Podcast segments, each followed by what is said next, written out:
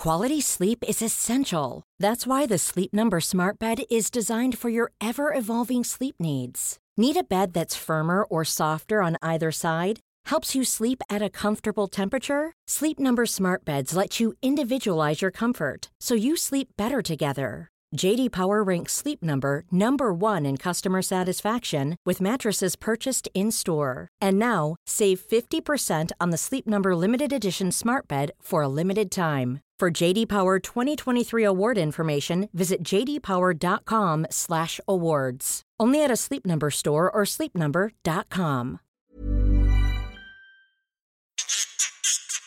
A uh, That's Not Canon Productions podcast. Lady Mouse. Lady Mouse? Lady Mouse. Lady Mouse. Lady Mouse. Lady Mouse. Lady Mouse. Lady Mouse. Lady Mouse. Lady Mouse. Lady Mouth Lady Mouse. Lady Mouse. Lady Mouse. Lady Mouth Lady Mouse. Mouse. Lady Mouth Lady Mouse. Mouse. Lady Mouth Lady Mouse. Mouse. Lady Mouse. Lady Lady Mouse. Mouse. Lady Mouse. Lady Mouse. Lady Mouse. Lady Mouse. Lady Mouse. Lady Mouse. Lady Mouse. Lady Mouse. Lady Mouse. Lady Mouse. Lady Mouse. Lady Mouse. Lady Mouse. Lady Mouse. Oh my god, it's like totally Lady Mouth. Hey ladies, it's time for another episode of Lady Mouth. What? The show where me, Mixie Plum, tries to create a healing platform for women to share their stories and for people to heal from them as well. I, I know I'm always healed listening to the people I'm privileged to talk to. Uh, I, I love humans. I know that's really weird, but I want to protect humans, especially women. That might be why I'm a healer and a massage therapist. I don't know. Not that I'm being genderist, sorry. It's just women, we need it a bit more, don't you think, Terry? Yes, absolutely. We live in a patriarchal society. So we really need to start standing up for ourselves. Yeah, exactly. So that's what I'm just trying to create here. But um everybody meet Terry, one of my best friends. Well, she's actually my best friend's ex-wife, but we became very close and I love her. I love you, Terry. Thank you for having me on your show. I think it's a privilege as well. Oh, thank you, Terry. I'm so glad to have you because you have had such a life, and we're only talking about a piece of it right now. So um, let's um, begin with how did we meet? I already ruined that. We met through your ex husband, who is my best friend. Yes, we did. And you cooked uh, a lovely veggie turkey burger for me, the best I've had yet. really? Oh, that means a lot to me. Thank you. I'm so glad. I would cook for you anytime. That's another way to comfort and be maternal with people. Cook for them. I love cooking for people. Yes. I think like uh, that's a, sh- a sign that you love someone. Oh my God. I just told my boyfriend yesterday, I offered him half my sandwich and I took it really seriously and he laughed at me. I'm like, no, no, no. Sandwiches are love. If I make you food, it's love. That's true. so, Terry, I want to talk about you though. You are a photographer and a fucking amazing photographer at that. Um, Thank you, Michelle. You're welcome, Terry. Why don't you, um, before I go to asking you questions about it, uh, you also suffer from bipolarity and other mental illnesses. Um, so, and that's uh, the point of our episode today. And uh, just a quick little side note one day, Terry's going to let me write her autobiography, and Through the Bipolar Lens will be the title. That's Terry picked that title, and I think it's awesome. So I always want to use it. Is that all right, Terry? Yeah, of course. You know that. all right. I'm just being silly. All right. So Terry, as a, how did you get into photography? Well, um, I've always been interested in photography, but I, when I was 18 years old, I started working for a photo finishing uh, lab. That's back in the olden days. We used to make film and we used to have to process it and then print them, and that was called photo finishing, and as well sold cameras. So that was my first introduction to meeting professional photographers and just all kinds of people that love photography, and that's how I fell in love with it. Oh, that's awesome. Did you? What was your first camera? A Canon or a Nikon?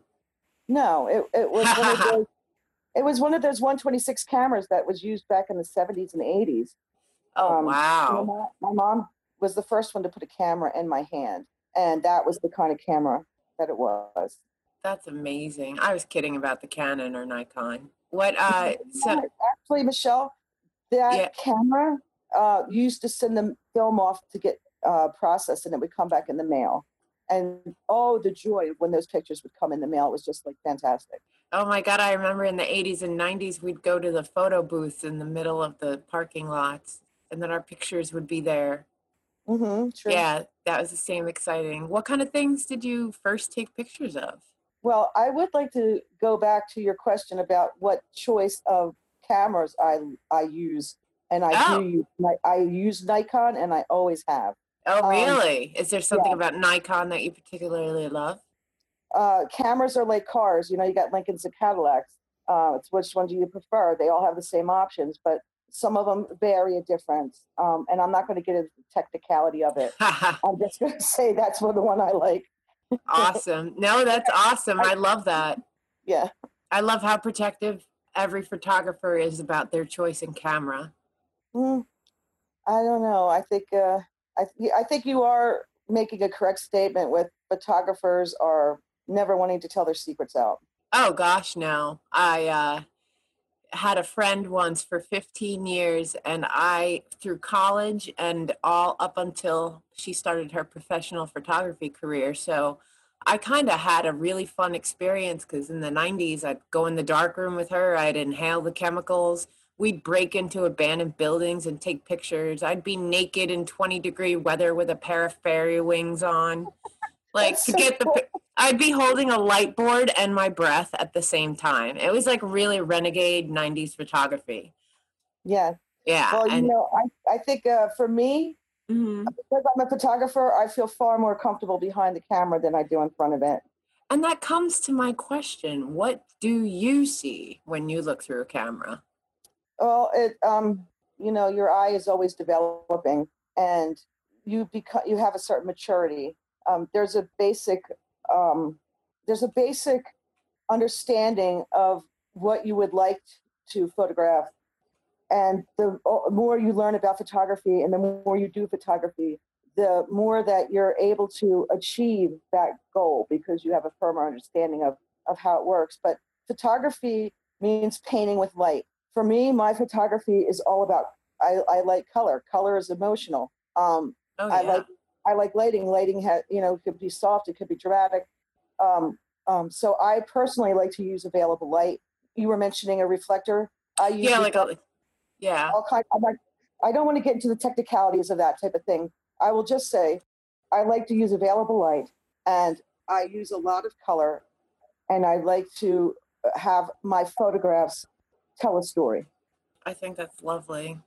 I Yeah. photograph people. That's my genre. I photograph everything. I've done every kind of photography you can imagine. Weddings. even wedding. I was just gonna say even wedding because that's like the hardest. That's the thing that unless you specifically get into wedding photography as a regular photographer, you don't want to do weddings, right? It's Well, too much thing is- action. No.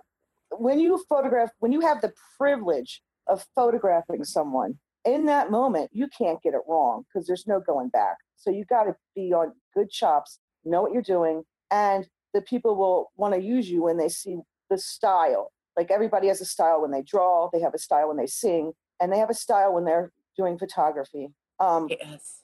I think for me, when I was younger, um, it was all about working underneath professional photographers for free as an apprentice. So I never went to college. I never took a photography course in my life. But I've been lucky enough to have my work published nationally, internationally. And I've Oh, been lucky wow. enough. When I worked entertainment photography for for for like ten years. Um, oh, we're getting there. But first, yeah. let me ask: What kind of photographers did you apprentice under? um, All in. LA, or No, no, no, no. Oh. Um, this is when I was uh, coming up in Georgia, coming up, and I lived in Atlanta for like four or five years, and I worked in, and that's where I met my wondrous, most best loved friend in the world, Honor Woodard, who was a brilliant photographer. Like I hail her, and excellent? yeah, and so I would do that in Atlanta, and then in Philadelphia, I did that as well. So, uh, and then in, in LA, I was starting to do it, but I had a firmer grasp of of um, photography. I love art. I love painting, and painting is all about light and composition, and the camera sees uh, two dimensionally, not three dimensionally like we do. So to learn all of that, it's like I don't want to get into the. I'm No, no. I was actually going to say this former friend of mine who is a professional photographer now, and she is amazing. Um, she taught me that photography is light manipulation. She said, like, she introduced me to Diane Arbus and Peter Joel Peter Witkin, uh, Ansel Adams, Arbus. I love- Sally Mann. Oh, Diane! I thought you'd love Diane Arbus. I, yeah, I love Diane Arbus. Absolutely. Yeah, I do too. I mean, because of this woman, I got exposed to the photography world. I wouldn't know who Diane Arbus was if it wasn't for her. So I owe her a lot because it allows me to talk to you on a level, you know, you're not going to get into specifics, but I do understand a lot of what you're saying. So I'm really, I'm like, yes, I understand what you're saying. But, But when, um, you, but when you look at a lot of art mhm. and you look at a lot of photography, then you become to understand how light works and, like you said, manipulation of light. yeah, and- like and then- Kubrick was like that with his, Mhm, Yeah, yeah, Kubrick's one of those light geniuses. hmm true. um now with your mental illnesses Ill, illness illnesses i'm not going to call you out um we're talking specifically about bipolar here um now is it something for you that just comes up or at now that because you're older is it something that's more controllable for you When I was young, as many people who suffer from bipolar, you're misdiagnosed and you're not medicated correctly. okay It took me until I was almost 40 years old to be diagnosed with the proper diagnosis and to get on the regular medication that helps to stabilize my moods. Um, bipolar, it's it varies in uh, different degrees with people. Mine is pretty damn severe. Um, yeah I have uh, I take my medication religiously because I learned from my mother who uh, committed suicide. She had mental illness as well, uh, Mhm. but she would always take her medicine, and so I thought I'm going to always be med compliant because when you have these illness, you start taking the medicine, you think I feel fine, I don't need that anymore. I don't need to take that." And then six weeks later, you're in the mental hospital because you're having a nervous breakdown. And Yeah. for me, for me, um, men- the, the mental illness is uh, it's it's who I am. I, it's like if you have diabetes, it's who you are. if you have oh yeah it's who you are. It doesn't go away. It can Mhm. only be managed. And sometimes it, it, it goes off kilter and even the medicine will stop working and your body will build a tolerance up and then you have to get changed. But one thing I want to say to, to uh, all of those who are listening is I understand how this is a very lonely disease. I understand what it feels like to not know what is real and what is not real and to question yourself. I understand what it feels like to have everybody you love in your life go away from you because they can't handle your mental illness. There's a lot of stigma to mental illness. Mental illness is a horrible thing to have. When you have other diseases, people are more understanding, they're not judgmental, and they can hang in there with you more. That's I don't know if I'm being correct in that, but that's just been my observation. I, I think you're pretty right on. I mean, I you know me, I struggled with depression for years until I figured out a way to manage it to live Mhm. my fucking life, you know, without crying all the time and Right. It's eh, you feel very alone. You feel very very alone. I mean, my breaking point was when I had both the babies and I had severe postpartum depression on top of my regular depression. That was not fun. Before you were properly diagnosed, when you were in, say, you know, since it is part of you, did it affect how you conducted your photography or, or what you saw? Or did a picture not come out the way your vision wanted it to? Is it No, okay? Actually, I actually I got diagnosed at 20 years old uh, that I had uh, this illness. There was different diagnoses thrown in there in between, like schizoaffective disorder, which I don't have. But you know, when you ask me what has photography done for me, I call it art therapy. When I am out of my mind, and when I say out of my mind, I haven't slept for five nights because that's what bipolar does to you. wow. my mood is all over the place. I'm questioning what's going on in my head. I pick the camera up and I just start shooting. And actually, it's been some of my best work. That's amazing. So now I'm getting to the fun part because when you said before how uh, when you take a picture of a human and you're honored, um, you, all right, I'm going to just call this out real quick. You've taken pictures of George Martin. And before I ask you to tell me all about being a rock photographer or whatever you, you want to share, what the hell was that moment like? Because I'm not even a huge Beatles fan, but I'm sure people who are listening who are huge Beatles fans are like, she photographed George Martin? You know, And, and- and Ringo Starr, I had privilege privilege of meeting them, um, ah, uh, talking with them, and in a in a, uh private, not a public arena. Um, yeah. George Martin was in a hotel room in New York City, and um, my ex husband was conducting the interview when I was doing the photography, and then we got to hang out with him for a bit, and he was just wonderful. Oh, that's lovely. I bet it was. Uh, uh, are you a big Beatles fan? Was it a good experience? Like a great experience for you? It was a I'm not worthy experience. Oh, you're so worthy. You know you are, bitch. Don't even be like that. You are one of the most beautiful people I've ever met, and I love you so much. I love you too. Thank you. Thank you. I mean, you're welcome.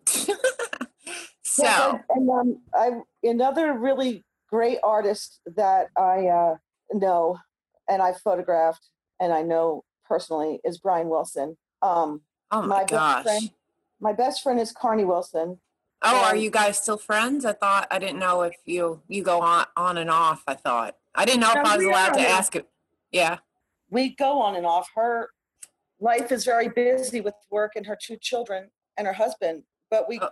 Go communicate on the phone. It's not like before she had the kids when we were always together. Yeah. Um, so you know, I call her. She's my heart friend. I wouldn't say my best friend. Honor is my best friend. Um, but she, uh, I would be with her and her father, and um, that was another big privilege for me to be around such a I um, musical don't genius. blame you. Oh my God, Brian Wilson. I mean, Yeah. I love the Beach Boys. I like the Beach Boys better than the Beatles. People are gonna uh-huh. kill me now. Oh, that's so cool though. The Beach Boys. I just had an argument with my friend, my content creator. I'm calling her out now. We had an argument. She's like, I thought Kokomo was in Indiana. I'm like, no, it's fictional. She said, millennials, right? I'm just kidding, millennials. anyway, so tell me a bit about uh, when you were a rock photographer. You've done, you've had those amazing pictures of Kiss, like t- just the whole ten year experience. How would you sum it up, really? Because I mean, we could talk about that up- forever. I would sum it up like this because I was fortunate to be able to um, have that job. It was a great job, but it was also a lot of stress because when you photograph in that format, the light is always changing, the Ah, subject is always moving. There's 50,000 fans, and the ones behind you paid $1,000 for their ticket. So they're not real happy you're in front of them. And, and incidences have happened. Um, but- really? Yes, but um, I would get very nervous at some times. I would get extremely nervous because I don't have a. I worry, and this is before there was LCD screens. This is before there was digital cameras. This Yeah. is like at the end of my uh, photo uh, entertainment ph- photography career. They started having digital cameras, but you cannot constantly look down to see if you're getting the shot. You know, when you get a shot, like if I got a shot, I'd be like, "That's the money shot." I know. And because these people are wanting you to take good pictures to make money for them, that image sells them. So it's a lot of um, stress, but it's a lot of fun. And I did well. I did very well. And I photographed so many people, I can't even remember. I've photographed a lot of people. That's amazing. I, I, I, I've seen a lot of your photos, but I really want to see all of. I want to see every photo you take. But Yeah, um, that would be cool. I would yeah. have to say another really cool moment was being able to photograph Michael Jackson. That was I am so jealous. Oh my God, you didn't tell me that one. Michael. You know, he died on my birthday. How crazy. 10 years ago, he died on my birthday. That's Yeah, my mom, my mom called. She's like, Michael Jackson's dead. Happy birthday, by the way. I was Right. like, oh God, great. I love Michael. right. I grew up with, you know, I'm born like in late 70s. So Michael has just been my whole life, you know. Sure. I mean, I stopped listening to him after the, you know, the 90s, but oh gosh. Mhm. What was what was photographing him like? Did you get to talk to him? What would No, I you did- no, I did not get to talk to him. I was hired to do a three day shoot at the Pasadena Civic Center for the Dick Clark 50th anniversary bandstand. Wow. And everybody and anybody was there. Like Little Richard was like, I'm like on my knees with Little Richard. I couldn't Oh, believe it. oh my God. And he just passed away too. Yes, he did. hmm Yeah. Um. Just to- so anyway, I, that's all. That's okay. I, I, Yeah. I, I love having any glimpse into your one your amazing life I can. I, I think you're amazing. You've been through so much goddamn shit.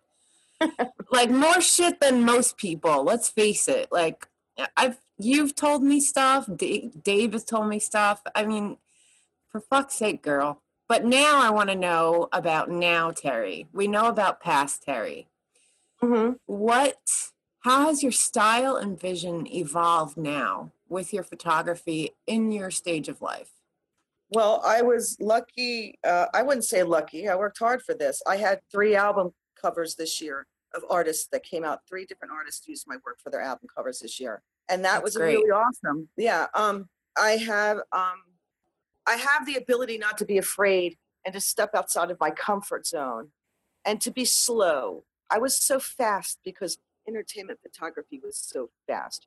But I'm very, like I said, portraiture is my forte but whatever I do, I'm I'm uh, conscious and and and cognizant of what I want to have, what and, and able to execute it. But I do it in a way that is slow. Like I'm slower. I'm way more observant. I like before I thought, oh, I'm observant. I obs- I see everything that's going on around me. But now I really am enjoying it more because I it's like an, an extension of myself. oh i love that so what do you uh, you've been doing a lot of nature photography you said right or just mostly humans and portraiture No, I've been uh, doing. Um, I don't want to say I'm a nature photographer because I'm in no stretch by the imagination a nature photographer. Um, I want to photograph. Like I just photographed a woman lying on the street on the sidewalk on her back, and another woman behind her with the fence behind the both of them, and she's facing the fence away from me. And it was so dramatic and such a powerful image because, oh wow like, that's you know, that's like. Um, see i love here- that stuff yeah and so just like you know real now i wouldn't call it um photojournalistic style photography but it's photography um whatever it is i'll be honest with you i could photograph a banana i could photograph a, a cantaloupe i'll photograph anything when i'm sick trust me i will photograph whatever i can and because now I'm because now I have the um, understanding of uh, photography that I did not earlier in my life. I can actually have interesting images, and unfortunately, the only real subject I've been able to photograph is myself lately. Yeah, I missed my opportunity because you split town, and now I gotta go to California to get some Terry pho- a photo shoot from you. I swear to God. I can't wait. One day I'm gonna have a Terry Sharp photo of me. It's gonna be glorious. I would just be so happy, like I said before, I'd be so happy to do that. I just want to hang out with you. you had to leave Pennsylvania. Thank I know. I, yeah, thank God. Yeah, let's not get into that. Um, now we touched on this a bit um, uh, before earlier, and how has so when you say your understanding of photography now, how has what is that understanding, and how has it helped you heal with your your life, your your struggles, Um, your past, your present, say- your future? It's helped me because I could get outside of my head and I could just start photographing. And it, it like music takes you away. It's very good for mental illness. Um, it takes you out of your head. You know, you do breathing and grounding techniques, but the photography is always in your hand. And you could, like I said, take a picture of a, of a uh, baseboard. And um, when you're doing that, it's not like I'm consciously thinking, oh, I want to convey when I when I am well, I think like that. When I am well, I think what am I consciously wanting to convey with this image? When I'm not well, when I'm sick and I'm using photography for my art therapy, then yes, I'm cognizant, but um, I'm just allowing it to happen. Whatever is happening, I allow it to happen. I don't worry about technicalities. I don't worry about anything else besides I. It's like almost it flows through me. I don't think about Like you're channeling it. Like and- a channel. Yeah. And you were, I mean, even hearing your story, you could tell you're a born photographer because you didn't go to school. You were self, I mean, yes, it, I mean, some people go, you know, school or no school. It doesn't always determine how good a photographer you are. You learned by experience, and that was your school. You know, you I- had the mentors. I had the mentors exactly. I had the and like I said, photographers are very keep their secrets very close to their chest. This these people allowed me to like do the schlepping work, schlep this here, do that there, set this up Mhm. here, do that there, pose the client. I learned all about posing. Um, I learned all about different uh, lenses and lighting and artificial lighting, and um, you know, it, they really did help me and that and I worked and worked. The one thing I could say if you want to be a photographer is keep shooting and don't stop. And Yeah. if you- you know the thing is today we have a lot of people who all have cell phones and they're all taking photos and they think they're professional looking when they're really just snapshots because they can't tell the difference. When I look back on, when I look back on my early work, I see snapshots. Very few, very few. Um, first of all, I'm going to digress. When you say you're a when you're a professional photographer, all that means is you get paid. You could take the shittiest pictures in the world, and if you're paid five dollars, that constitutes being professional because you got paid for it. Yeah. So it's exactly. So, So, I am not a professional writer. Unless like the 10 people who bought my book on the Kindle for free read it, you know. I love you. I love you. I love you. I'm Maybe lucky one that I day. am. I'm lucky that You're I am. very fucking lucky. Dude, you took a picture of the fifth fucking Beatle. Like, I took, again. a, I took a picture. I took a picture of the Beatle. oh yeah, Ringo. I love Ringo. Yeah, duh, I love Ringo. I gotta stop forgetting about Ringo. He's so cute and he's married to a Bond girl. I know. Uh, what was I going to say? Um, well, let's yeah, let's get back on track here. Uh, you were talking about photography and healing, and you were um, imparting some wisdom to people who um, might be dealing with mental illness and art at the same time. I think most of us are. I mean, you know, through our yes, art, I agree. I I- have to agree with that. yeah. I mean, Dave, your ex-husband and my best friend, he even says like, pain is the great art maker. You know. Mm-hmm, it is. And I will tell you something. Um, I thank God that I have a camera. There was like four years I didn't have a camera. Oh boy. and it was really difficult for me. It was like it was like i didn't have an outlet. It art is an outlet. I agree. I think some people and i was going to go back to this with the cell phones and they're thinking that they're doing professional type images when they're not. I think just doing the images whether they're great or not doesn't matter. You're actually creating and that's the process and the process is what helps heal you not not like if you have a great outcome something that's just fantastic well that's just you know icing on the cake but the thing is just to be able to do something artistic when you have mental illness is very important Oh, yes. Oh, gosh, yes. If I didn't have writing, I'd be dead. If I couldn't write every day, which I do, I write every day since I was like five. You know, I mean, I guess we're the same with our art like that. And, you know, I love to sing and I sing every day. Mm-hmm. So I, I, I I wouldn't think- be sane if I didn't do that shit. true i just want to touch on bipolar specifically Yes, please do. I, I really want that.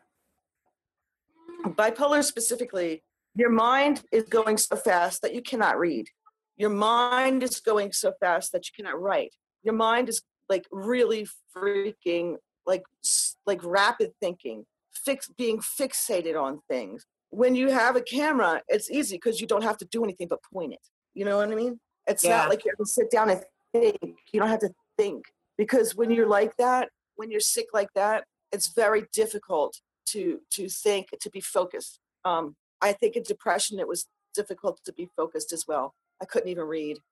I know it's painful. I don't want to dredge up your past, but I know your past. You know your past uh, with your children and your mom, um, specifically Dylan and Diana. Well, those are your your two children. Sorry. Um, so Yeah. have the tragedies that you've encountered affected your? How has it affected your photography? Have, have you kept them in your mind when you work?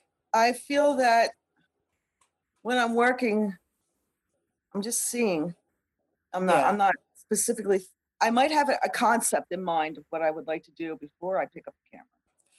Do the But- colors that you use for emotion, do any of them represent people you know? I'm all about color too. You've seen my tattoos. Like, I need Yeah. all the color True. Um. Well, and emotion. I specifically I use what's aesthetic, aesthetically pleasing. Mhm. color in that way. Um, but color like blue tones, cool tones, you know, they're more like relaxed and chill. Where warm tones and red tones and different variations of them, they're very passionate and strong and powerful. Um, Yeah. and then the Like blue the you. dark. yeah, I would say that I'm a. I would say that I'm a. Your hair's red, your pillow's red, your glasses frame look red. Yeah, you that? are passion, yo. Oh, that's the sun and the moon with the Japanese waves. That's cool. Here's my blue bed. And your blue bed, like water. and your green carpet. See, you're all naturey in colors and relaxed and healing and passionate and bold. That's what all the colors in your room say, you know?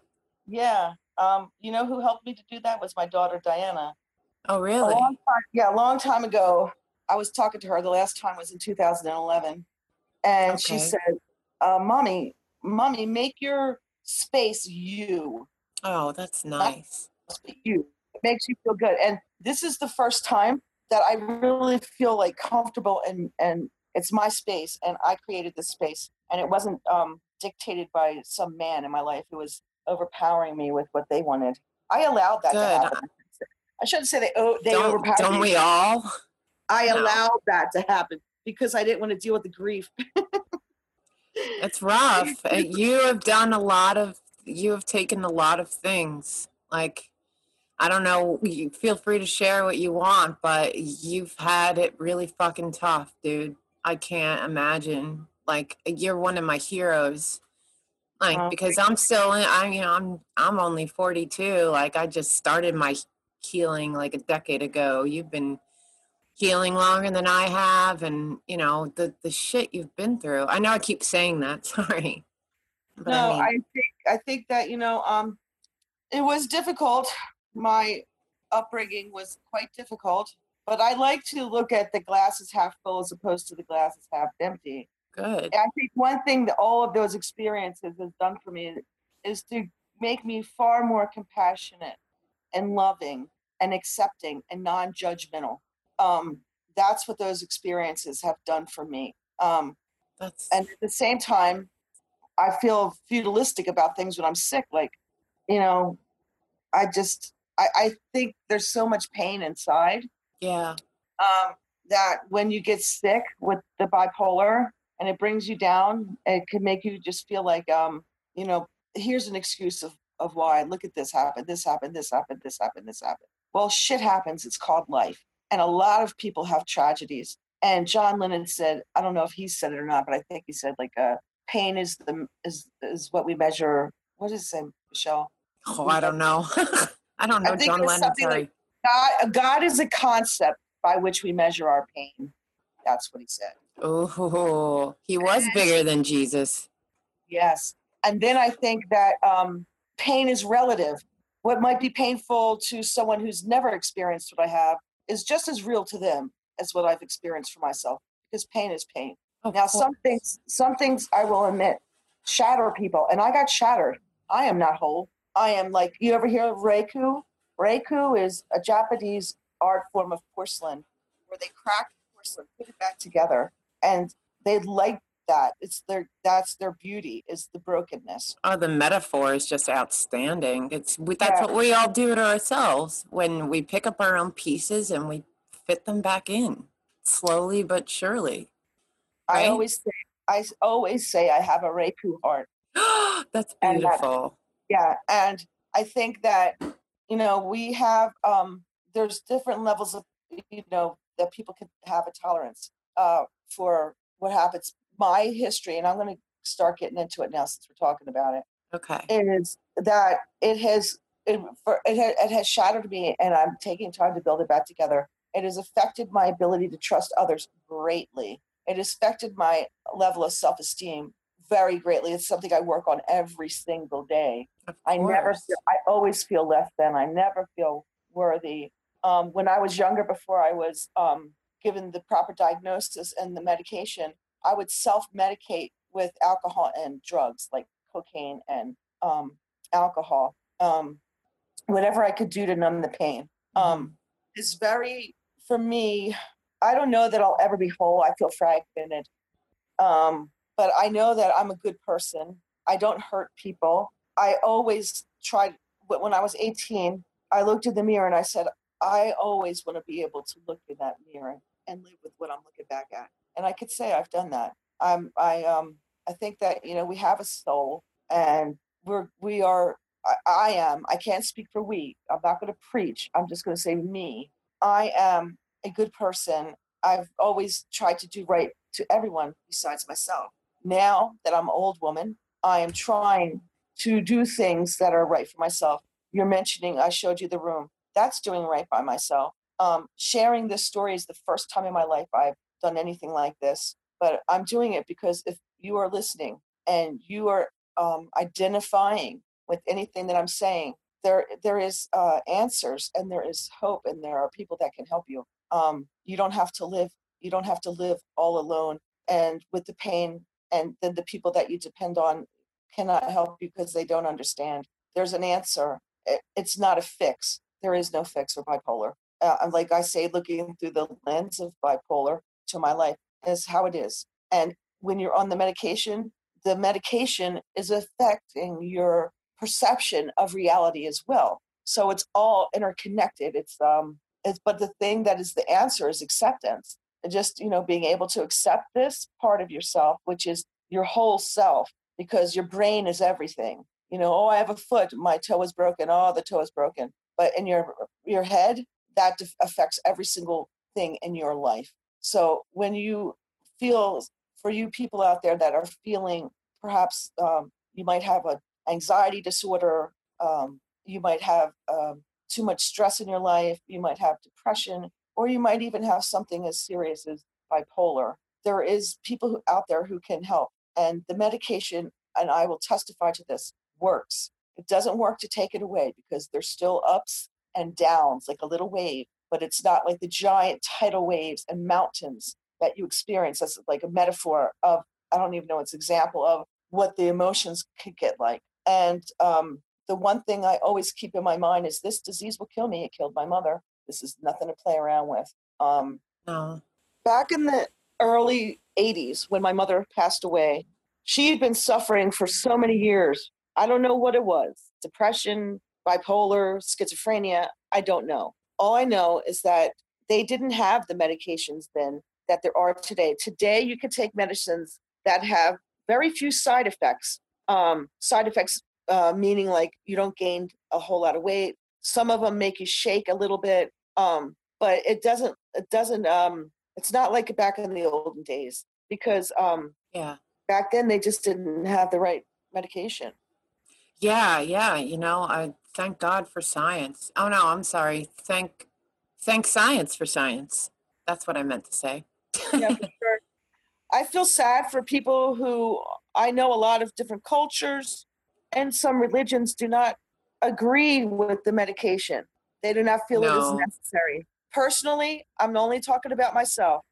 When I start hearing voices in my head that are not there, like it sounds like a TV playing in the other room, but there's no TV, or I start seeing wisps going out of the peripheral vision of my mind, when I start getting paranoid feelings, when I don't sleep for days on end, when I have rapid speech pattern, when I have all of these symptoms of bipolar, that's that could kill you. If you don't have medication to take you down, to control you, to manage you, you can literally uh, end up committing suicide because it's very, very difficult to deal with. You, you don't have a firm grasp on what is real and what is not real. I would have to ask people, I would say to them, is what I'm thinking real or not real? And then I needed them to validate for me. Wow. So, you know, another thing is um, impulsivity. They have medications to calm that down because people who have what I have will go out and spend like three thousand dollars when we only make three hundred dollars a week. We'll Yeah. go out. You know what I'm talking about? yeah, yeah. Oh, yeah. like you can't help like yourself. Mm-hmm. Yeah. So, I think Well- that uh, I'm grateful for that. I'm glad. grateful I, I'm glad. Yeah, I'm glad that you finally have the help you need after struggling for a bunch of years. And I, Mm-hmm. I, what? I was just going to say, I would like to say I am not alone in that. There's a lot of other people who have suffered from this mental illnesses. And I just want to mention one other thing that's been very helpful to me is therapy. I go to therapy once a week, and I have been um, using cognitive behavioral therapy, which has been very helpful to me. Um, it's got me through a lot of these ups and downs. Um, like I said, when you're on the medication, you have little waves. When you're not on it, it's really big waves. So at least I'm not experiencing the really big waves. No, of course not. And Terry, from all of my heart, thank you for sharing that uh, and and giving some advice to people struggling with bipolar as well, because it's not something I'm personally familiar with. Besides knowing people that are bipolar, and I've seen many different behaviors from many different people, and this look through your lens has been exhilarating. So thank you. And I love You're you so welcome. much.